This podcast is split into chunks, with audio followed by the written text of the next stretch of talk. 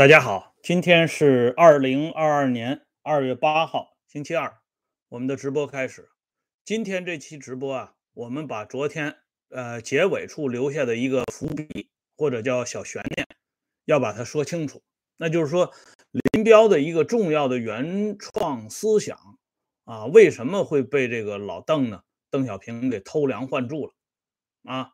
那么林彪的亲信像邱会作啊这些四大金刚。里边的代表人物啊，为什么直到晚年对邓小平还是咬牙切齿啊，特别的痛恨？那么这些话题都要从林彪的那个著名的五一八讲话、五幺八讲话说起。谈到当年林彪在一九六六年五月十八号这一天的讲话，大家脑子里一下子就会想到三个字：政变经。啊，因为林彪的这篇讲话、即席讲话或者叫即兴讲话，通篇下来谈的最多的话题就是古往今来、古今中外的各种各样、形形色色的政变，所以后来人家把它称之为政变经。啊，本来呢，我们是要在讲林彪系列里。要专门来讲这个林彪的这篇重要讲话，今天正好涉及到这个话题，我们先浮光掠影的给大家铺陈一下，啊，让大家对林彪的这个原创思想呢有一个简单的了解。因为林彪在这篇所谓的政变经的讲话里阐述的思想以及它产生的影响相当深远。不仅啊波及到整个中国的政治舞台以及后来的走向，甚至影响到国外。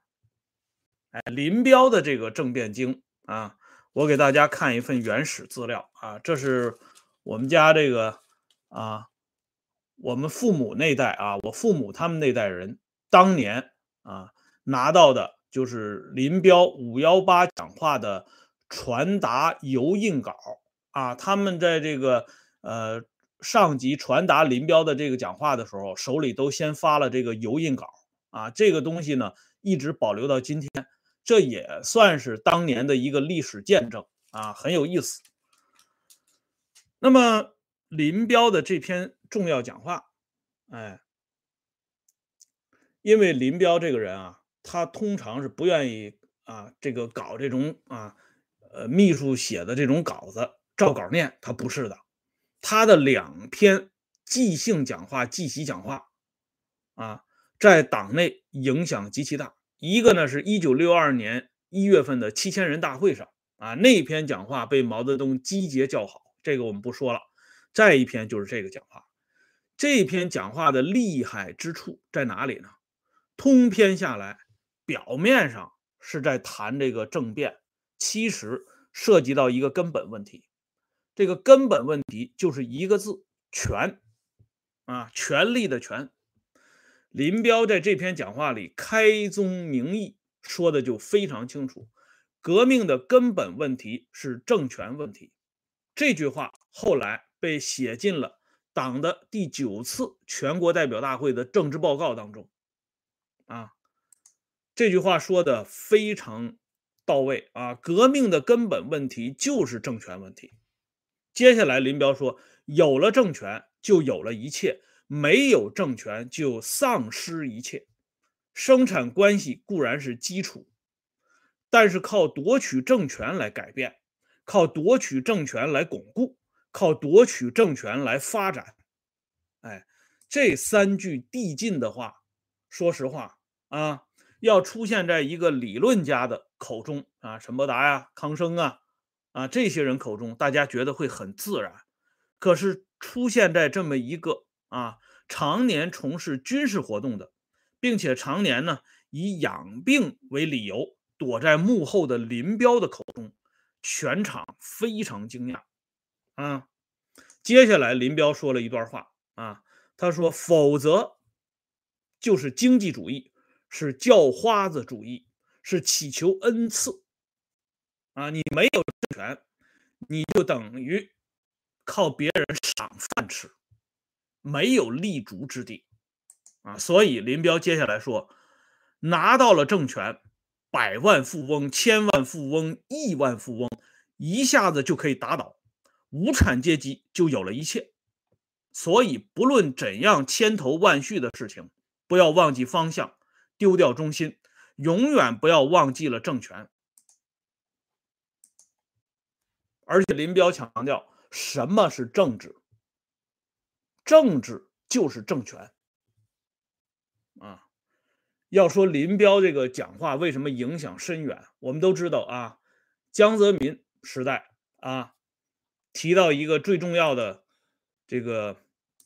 概念，那就是三讲啊。当年我们在国内的时候，党政机关、国有企事业单位搞得轰轰烈烈的，就是这个三讲活动啊。以前不说吗？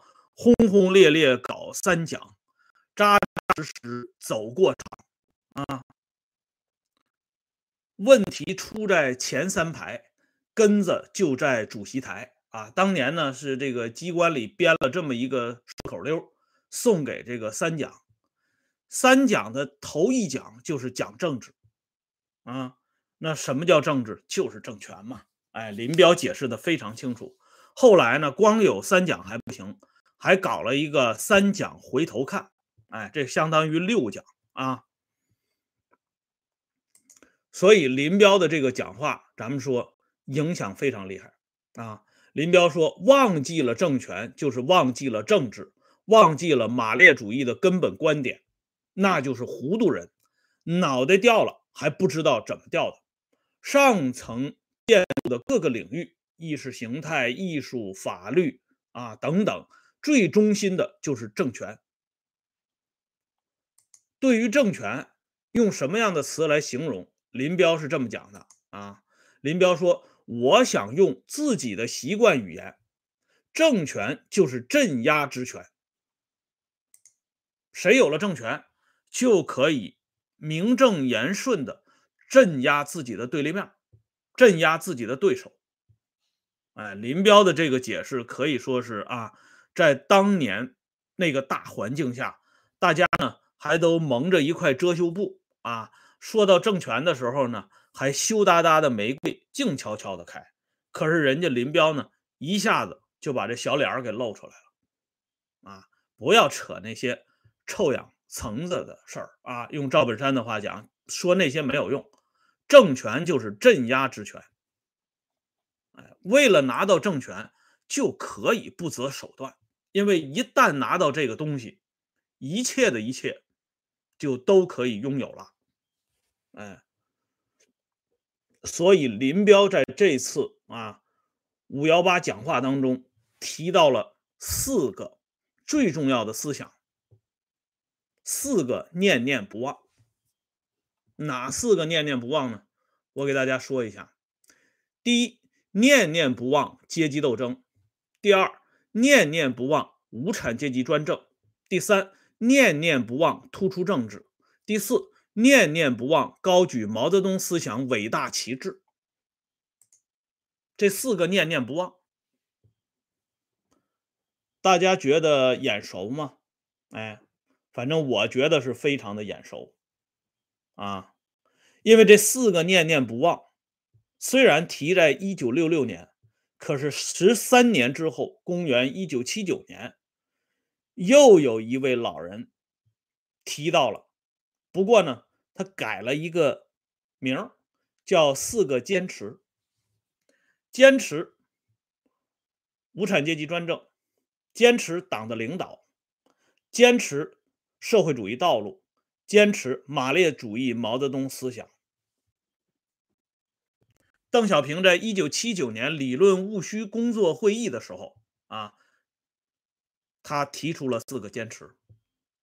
而这四个坚持最初的这个版本里边呢，有一句话就是坚持无产阶级专政。到了八十年代的时候，把它改了一下，改成坚持人民民主专政。哎，那么把这四个坚持和四个念念不忘放到一起，我相信明眼人一下子就看出来了。所谓的四个坚持。就是脱胎于四个念念不忘，这个念念不忘无产阶级专政，这不用解释了；念念不忘高举毛泽东思想伟大旗帜，这也不用解释，因为马列主义毛泽东思想这核心就是毛泽东思想。这两个都很好解释。那么第一个呢，念念不忘阶级斗争。四个坚持里边有一个念念不忘党的领导。什么叫党的领导呢？党的领导不就是阶级斗争吗？哎，包括我们小的时候学政治课的时候都要讲过，阶级斗争在一定范围内长期存在。啊，只不过呢，现阶段的阶级斗争啊，表现为啊社会发展的这个不足与人民群众日益增长的物。质文化需要之间的这个矛盾，啊，阶级矛盾呢，在长期范围内啊，在一定范围内长期存在，有阶级矛盾就必然会有阶级斗争，这一点是这样。那么下边呢，念念不忘突出政治。刚才啊，我给大家讲了林彪所谓的政治是什么？政权。那么念念不忘突出政治，那么就是说念念不忘这个体制、这个政权。哎，那么四个坚持里边有一句话：坚持社会主义道路，那就是坚持这个社会主义体制，坚持用社会主义的方式来巩固政权、发展政权，做到永远掌权。所以这样大家看下来。就非常清楚了，这就是为什么我们说林彪的原创被邓小平给偷梁换柱了，给拿跑了，而且堂而皇之的成了邓小平理论的核心支柱。邓小平理论最重要的一点不就是四个坚持吗？所以咱们说，小平同志作为咱们中国现代历史上非常有名的第一。摘桃师或者叫总摘桃师，应该是当之无愧的啊！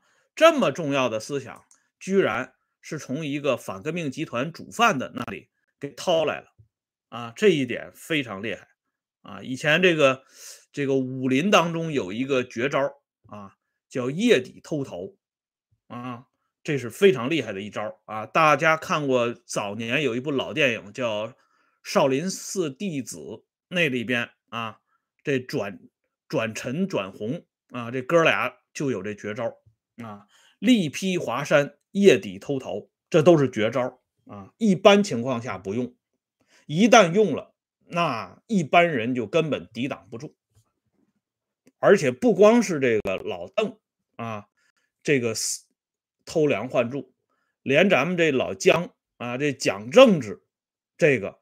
跟这个林彪的这五幺八讲话都有藕断丝连的嫌疑啊！当然了，这些东西呢都留待将来的历史学者去进行细致的考证。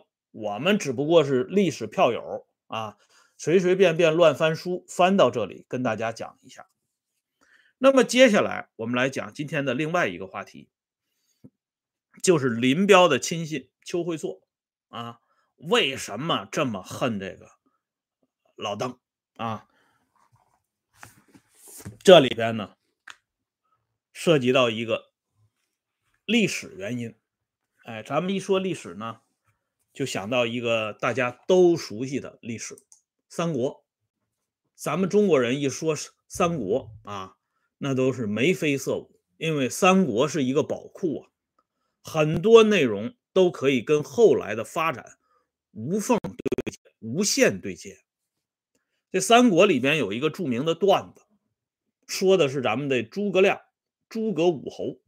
这个人呢是赏罚分明啊。说这个人赏罚分明到什么程度呢？就是当诸葛亮啊去世以后，他的对立面啊，他处分过的人李严啊，当年白帝城托孤老臣之一的李严，廖立啊。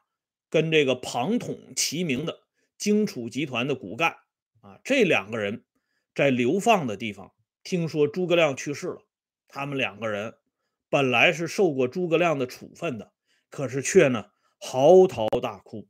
李严因为这个呢，居然也跟着就走了。廖立后来呢也去世了。所以这个历史学家呢，经常举这个两个人的例子来说明，你看诸葛亮确实是高风亮节、赏罚分明，以至于被他处分过的人对他都是念念不忘。其实呢，这是一种故意的拔高啊，没那么邪乎。李严和廖立这哥俩为什么对诸葛亮的去世？会有这么大的这个反弹，那么我们结合邱会作痛恨邓小平来看一看，大家就会很清楚了啊。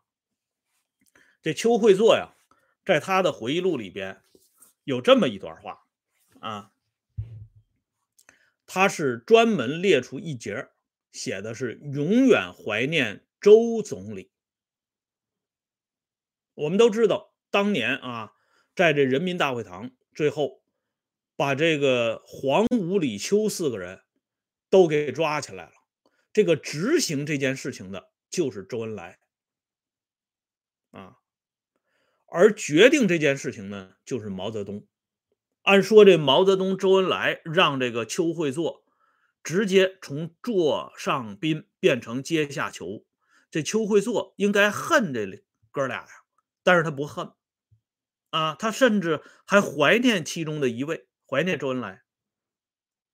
这一点其实就跟李严和廖立怀念诸葛亮是一个概念，不是说诸葛亮真正呃什么赏罚分明，而是诸葛亮这个人物在李严、廖立的心目中，啊，毛泽东、周恩来在邱会作这些人的心目当中是无可替代的，啊。邱会作自己说的很清楚，他说：“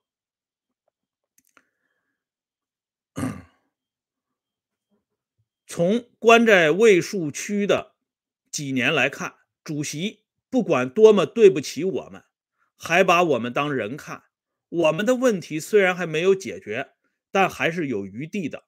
主席说过，死党可以不死。”哎，这是邱会作晚年说的原话。啊，从这句话里边，我们就可以读到当年李严、廖立在诸葛亮去世之后的全部心态。哎，这两个老大还在的话，邱会作他们就是人民内部矛盾。你看，他们关押的地点是在北京卫戍区，他们身上穿的是军装，有领章，有帽徽。哎，他们的子女呢，经周恩来之口传达最高当局的意意志啊，不要歧视啊，一视同仁。哎，可是呢，当这个毛泽东、周恩来走了以后啊，邱会作说，汪东兴对他们下了狠手了啊。后来，邓小平、彭真等人。又借势踹上一脚，一踹到底了。这段话也是邱会作说的原话。邱会作为什么这么说呢？因为邱会作又加了一句话：“邓小平审判他们真是天理不容。”其关键问题就在于“审判”两个字。因为原来毛泽东、周恩来把邱会作这些人。虽然给抓起来了，关起来了，但是就像刚才咱们有一位朋友说的，就像关禁闭一样。这个关禁闭嘛，啊，说实话，这个有关的一天，也有放的一天。而且在这个伙食问题上，毛泽东专门有过批示啊，他们有条件吃好，也应该吃好啊，有资格吃好，所以始终是处于优待的这个状态中。可是华国锋、汪东兴他们上台之后，把邱会作他们一下子就投入到了秦城监狱，这身份一下子就变了，变成了敌我矛盾。邱会作没有军装穿了，不再是军人了，你是犯人了。那么行啊，这个秦城监狱嘛，邱会作他们应该也比较熟悉，啊，第一次无产阶级大革命当中，很多老干部也是被莫名其妙的投入到秦城监狱，啊，所以邱会作那个时候呢，还没有断了这个念想啊，还有那么一丝的这个盼头啊，觉得有朝一日呢，他们还会这个重新出来。然而，到了一九七九年、一九八零年，他们的问题升级了啊，不仅是一般意义上的敌我矛盾。他们成了啊被公审的对象了。什么叫公审呢？公审就是公开的羞辱啊！啊，这些当年的开国中将啊，整整齐齐的站成一排啊，电视机前，我们这些小孩都能看到他们的尊容啊，可谓丑态毕露，丑态百出啊！邱会作在法庭上还给人家下过跪，这都是有电视记录的。所以大家想一想，邱会作他能不痛恨邓小平吗？而且一旦判刑之后，你想要翻案，那可就太难了啊！因为这走的是法律程序啊。哎，就像当年给这个高岗翻案，高岗的老伴儿李立群喊了一辈子。都不可能翻案，为什么呢？中央组织部副部长传达最高当局的指示啊，讲得很清楚。因为高岗的问题是由党的全国代表会议做出的决定，如果要给高岗翻案，那还需要党的全国代表会议这个级别的程序才能做到啊，必须要有程序的。那么。高岗还仅仅是党的全国代表会议，而当年两岸的审判，那是惊动了举国上下呀。那经过了多少道手啊？多少道这个预审人员、审判人员、公诉人员、律师等等啊，不一而足啊。如果要给黄五、李秋这样人的翻案，那还要惊动多少人？调看多少卷宗？查看多少资料？走访多少当事人，这个条件已经永远的不具备了。哎，所以这黄五李就彻底的用他自己的话讲，一脚就让邓小平给踹到底儿了。啊，没有翻身的可能性了。尽管今天叽叽喳喳的很多人啊，也不是很多人，就相当一部分人，包括他们自己家的家里人，主要是他们家里人。在底下鼓噪啊，说他们哥几个多么冤啊，怎么样怎么样，又出回忆录，又出这个怀念文章的，但是没有用啊，那个东西就是一夜浮萍，一吹即散啊。等到这个黄屋里秋这第二代人一走，这件事儿就彻底的翻篇了。谁还记得这些人？不可能的了。而且恰恰是这个老邓的这种公开审判。他还有一个隐藏的这个狠狠招啊！这隐藏的狠招是什么呢？咱们留待明天接着说。感谢朋友们上来点赞、收看和收听，欢迎大家关注啊！温相会员频道经常有更新，今天啊就有一期会员节目上传啊！一会儿呢，会员朋友们。不要忘了收看，再见。